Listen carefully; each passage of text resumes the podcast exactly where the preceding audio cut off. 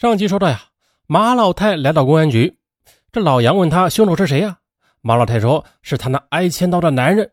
马老太继续说道：“哎呀，到了这个地步，我也没有什么好隐瞒的了。我听说你们把我儿子抓了，又把那个老东西抽血去检验什么 DNA 是吧？我看你们马上就要知道真相了，我就提前告诉你们吧。你们也知道我儿子捉奸那回事吧？啊，最后他放奸夫跑了，是吧？”那你们知道这是为什么吗？我告诉你们吧，奸夫就是他爸爸。这个老东西早就和何小梅勾搭上了，和我儿子一直都蒙在鼓里呢。我儿子性格懦弱，又没有什么钱儿啊，不中何小梅的意。这个老东西有钱又会玩，哼他年轻的时候就跟村里几个寡妇都搞上了床，搞着人家长辈打上门来。可老了，他一样骚，经常背着我跑到扬州嫖娼。这两人都不是什么好东西，三搞四搞就勾搭上了。嗯，那你的意思是你老公怕丑事传扬开来，所以就杀人灭口是吗？丢人呐！我天天在外边拼命啊，这老东西在家里扒灰。我知道做奸这事之后，几次让老东西赶快和那个贱货断掉，然后再赶出去，把孙子留下就行了。可是这对奸夫淫妇他就是不断。多了半年，大概两周前吧，我从广州回来，给他们最后通牒：如果再拖着，就给他们好看。随后的，我就上了上海，我让老家伙在我回来之前解决这件事至于那贱货嘛，也是要面子的，我看他不会敢把这事闹开。结果的，没过几天，这贱货就死了。你们说，如果不是老东西杀的，还能是谁？这两个人肯定是为分手闹翻脸，打了起来。老东西一怒之下，这才杀了人的。那你还有什么证据没有？我跟你们说吧，这老东西和贱货一直保持着性关系没有断。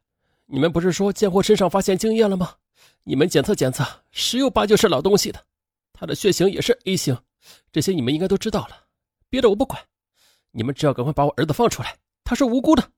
我儿子老实啊，被他自己爸爸老婆欺负成这样，还要蹲看守所，你说这是怎么回事啊？啊！老杨送走了马老太，派人又把黄老头请到公安局里一个办公室里坐着，其实啊，就是等待检测报告。下午，加急 DNA 检测结果出来了，果然，精液并不是何小梅丈夫的，就是黄老头的。显然的，黄老头有重大的作案嫌疑。老杨立即抓捕了黄老头。这次，黄老头情绪低落，很快就承认了：“ 我媳妇儿是我杀的。”啊！你们也知道了，我们有奸情。当晚呢，我和他在村外偷情呢。完事后，我说我们以后不能在一起了，要分开，不然我老婆会杀了我的。我媳妇儿啊，就跟我吵，说现在我儿子要跟他离婚，啊，我又要断开，岂不白玩他了？他要跟我要一大笔钱的，还说要跟我结婚，不然呢，就把事情给捅出去。我最怕他这么做了，我就把他给掐死了。掐死以后吧，我怕警察怀疑我啊，我就把他裤子给脱下来，又把他身上的金银首饰拿走，就是装作是被人强奸的。我承认了，你们就把我儿子放了吧。那些首饰呢？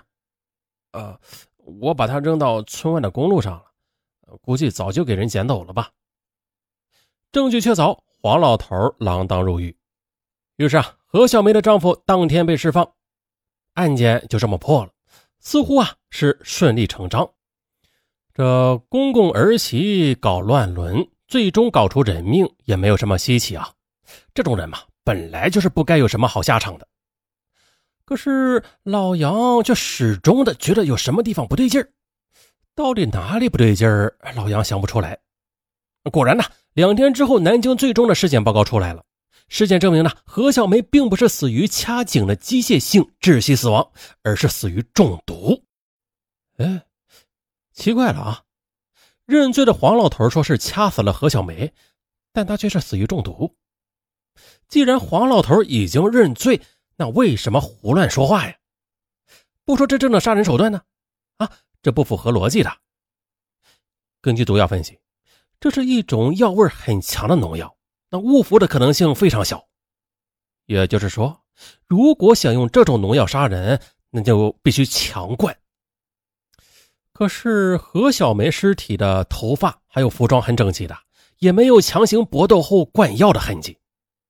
更奇怪的是，当天下午的年轻民警送来了其他证人的一些口供，第一份就是发现尸体的老大爷的口供。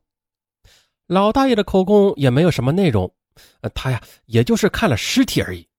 但是最后一句却让老杨瞬间感兴趣了。老大爷说呀，他看到尸体的时候啊，这何小梅的阴部就挡着那把秸秆啊，并不是后面有谁看到尸体觉得不雅，这才放上去的。老大爷一大早起来浇地啊，不可能有人更早的看到尸体，也就是说的，这把秸秆很有可能是凶手放上去的。看到这把秸秆和中毒死亡，这老杨心里有谱了。他立刻命令调查马老太家的账目。哎，你别说，果然发现了有大笔金额流入何小梅的娘家，有好几万之多。而通过何小梅家联系，说是马老太亲自来慰问过亲家，说会管亲家的下半辈子啊，给了一大笔钱。此时，心中有谱的老杨再次传唤了马老太。在公安局的审讯室中，马老太仍然很沉着：“你们是怎么发现的呀？”啊这就要怪你画蛇添足了，啊！你最后为什么把一把秸秆挡住何小梅的阴部啊？哼，凶手做这种事儿，只能说明他是何小梅的熟人，更可能是长辈，还是一个很保守的人。啊，这人不愿意让何小梅的阴部暴露在大家面前，其他杀人犯是不可能这么干的。现在呢，有可能的其实就是黄老头和你了，但是。黄老头自己整天光着屁股在大群女人面前干游泳啊，他不可能想到这个的。那显然就只有你了。你就说说吧，到底是怎么回事？是我媳妇儿是我逼死的，不是我家那个老东西，也不是我儿子。在案发当天的，我特地从上海赶回来，我想看看老东西把事情处理完了没有，结果。我竟然又将这对奸夫淫妇堵在床上，老东西翻床跑了，就留下何小梅一人。我当时特别生气啊！我堵住门对何小梅说：“今天就做个了断吧，家里所有的钱和门面房加上住房，我都已经转移走了。现在呢，我和老东西离婚，你们两人一分钱都拿不到。而且这事还没有完，到了这个地步，我也不要脸了，我要把这事闹出来，让何小梅的父母也知道，让乡里人所有人都知道。”让他们一家人没钱也在家里待不下去。至于儿子和孙子嘛，我都带走。那何小梅就慌了。啊，是，这贱货吧，是不太要面子，但他爸爸是小学老师，一辈子最要面子了。上次他们闹彩礼的事情，他爸爸气得脑溢血发作，住院了好几次呢。这一旦乱伦这事传开，那他爸妈和他再也不用见人了。我和儿子孙子。可以去广州，那里没有人认识他们，没有关系，而他们两人就没有本事了，也没有钱，也只能留在本地，天天的被人戳脊梁骨，没多久就要完蛋。况且何小梅这种人贪财好色，好逸恶劳啊，让他们没钱没脸，又找不到新男人可以依靠，这就等于杀了他。他求我饶了他，你就让他自杀。是，他本来就该死呀。我说，要么你就喝农药死了，大家都不闹破，你爸妈我管。明天呢，我给他们几万块钱，能用一辈子。他就喝了，不，他不愿意。我又吓了他几下。我说呀，你如果不死，那我这口气我出不了，我将来也会找人打残你的。何小梅平时最怕我，她知道我什么事都做得出来。我呀。后来就从家里拿出一瓶农药，让她喝了下去。她没有办法，就喝了下去。可是刚喝完，她又后悔了，哭着往邻村的娘家跑。我就跟着追了出去，结果他跑到村口还没多远呢，就跌倒了，在地上滚。我也没救他，我就这样看着他断气了。当时正好是晚上，也没有人看见。我见他死了，转身要走。可后来一想呢，他这样自杀了，那人家肯定会传闲话的，说不定会把丑事给揭出来。于是我就脱了他的裤子，然后又在尸体的脖子上掐了几下，假装是被人强奸的。但是我年纪大了，也没有什么力气，捏了几下也不重。嗯，那把秸秆是怎么回事？就像你说的那样，也怪我这人太保守了。脱了他的裤子之后，我就觉得他两腿岔开对着人太丑了，尸体很快会被人发现的。那很多人会来看，好歹的也是自己的儿媳妇，让太多人看到也不好。于是我就在路边扯了一把秸秆，盖在了他的阴部上，然后的。我就去了上海，假装不在场。不过，我猜你们一旦发现他是喝农药死的，又发现秸秆的话，就能猜出是我做的。哼！但是我也没有杀人，是他自杀的，我没有罪。那他的首饰也是你拿走的吧？对，我带到上海去了，就在我上海的房子里。那你老头子为什么说是自己掐死的呀？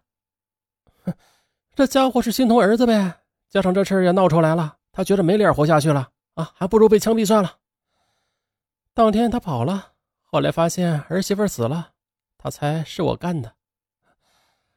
他不知道何小梅是喝农药死的，只知道脖子上有掐痕，就说是掐死的呗。你儿媳妇固然不好，但是她该死吗？你是不是太狠了？这种人还不该死吗？在我们乡下，乱伦以前都是要活埋的。你想没有想过？我儿子、孙子一辈子都被他们毁了，整个家也完了。接着，刑警到马老太在上海的住房，找到了何小梅遇害当天佩戴的首饰和手表，证明马老太的话没有错。马老太最后还是被判刑一年，嗯还是一年半来着。啊，这细节啊已经是无法考证了。不过是服刑满之后，马老太变卖了工厂和房屋，带着儿子、孙子去了广州，再也没有回过老家。后来吧，马老太太的儿子又再婚了。他们对儿子从来不提何小梅的事情，只是说他的妈妈是病死的。再说黄老头也是很快被释放，这马老太还算是讲情面，给他留了一处民居，又留了一处门面房，让他收租为生。可惜啊，黄老头根本就没法上街的，到哪里都被路人骂得不成样子。那还没几年，黄老头的一头黑发变成白发，很快的就病死了。而最倒霉的就是何小梅的娘家了，在面对邻居的嘲笑，何小梅的父母也是基本不能出门。第二年，他的父亲就被气得脑溢血，再次发作而去世了。而何小梅还有一个小妹妹，但是因为姐姐这件事到了三十多岁，这才远嫁到新疆。啊，这件案子到这里就结束了。那男人也好，女人也罢，不管你的生活多么的困难但是，只要你能管住肚脐下边的那点东西，嗯，你就能掌控你的人生。反之嘛，你的人生将会被那点东西所掌控。好了，又到了要赞、要留言、要转发、要打 call 的时候了啊！尚文每次啊都得提醒一下，嗯，不过呀，尚文即使不提醒，相信各位听友也都记得。好了，动动手指，让尚文有坚持下去的动力。哦耶，拜拜。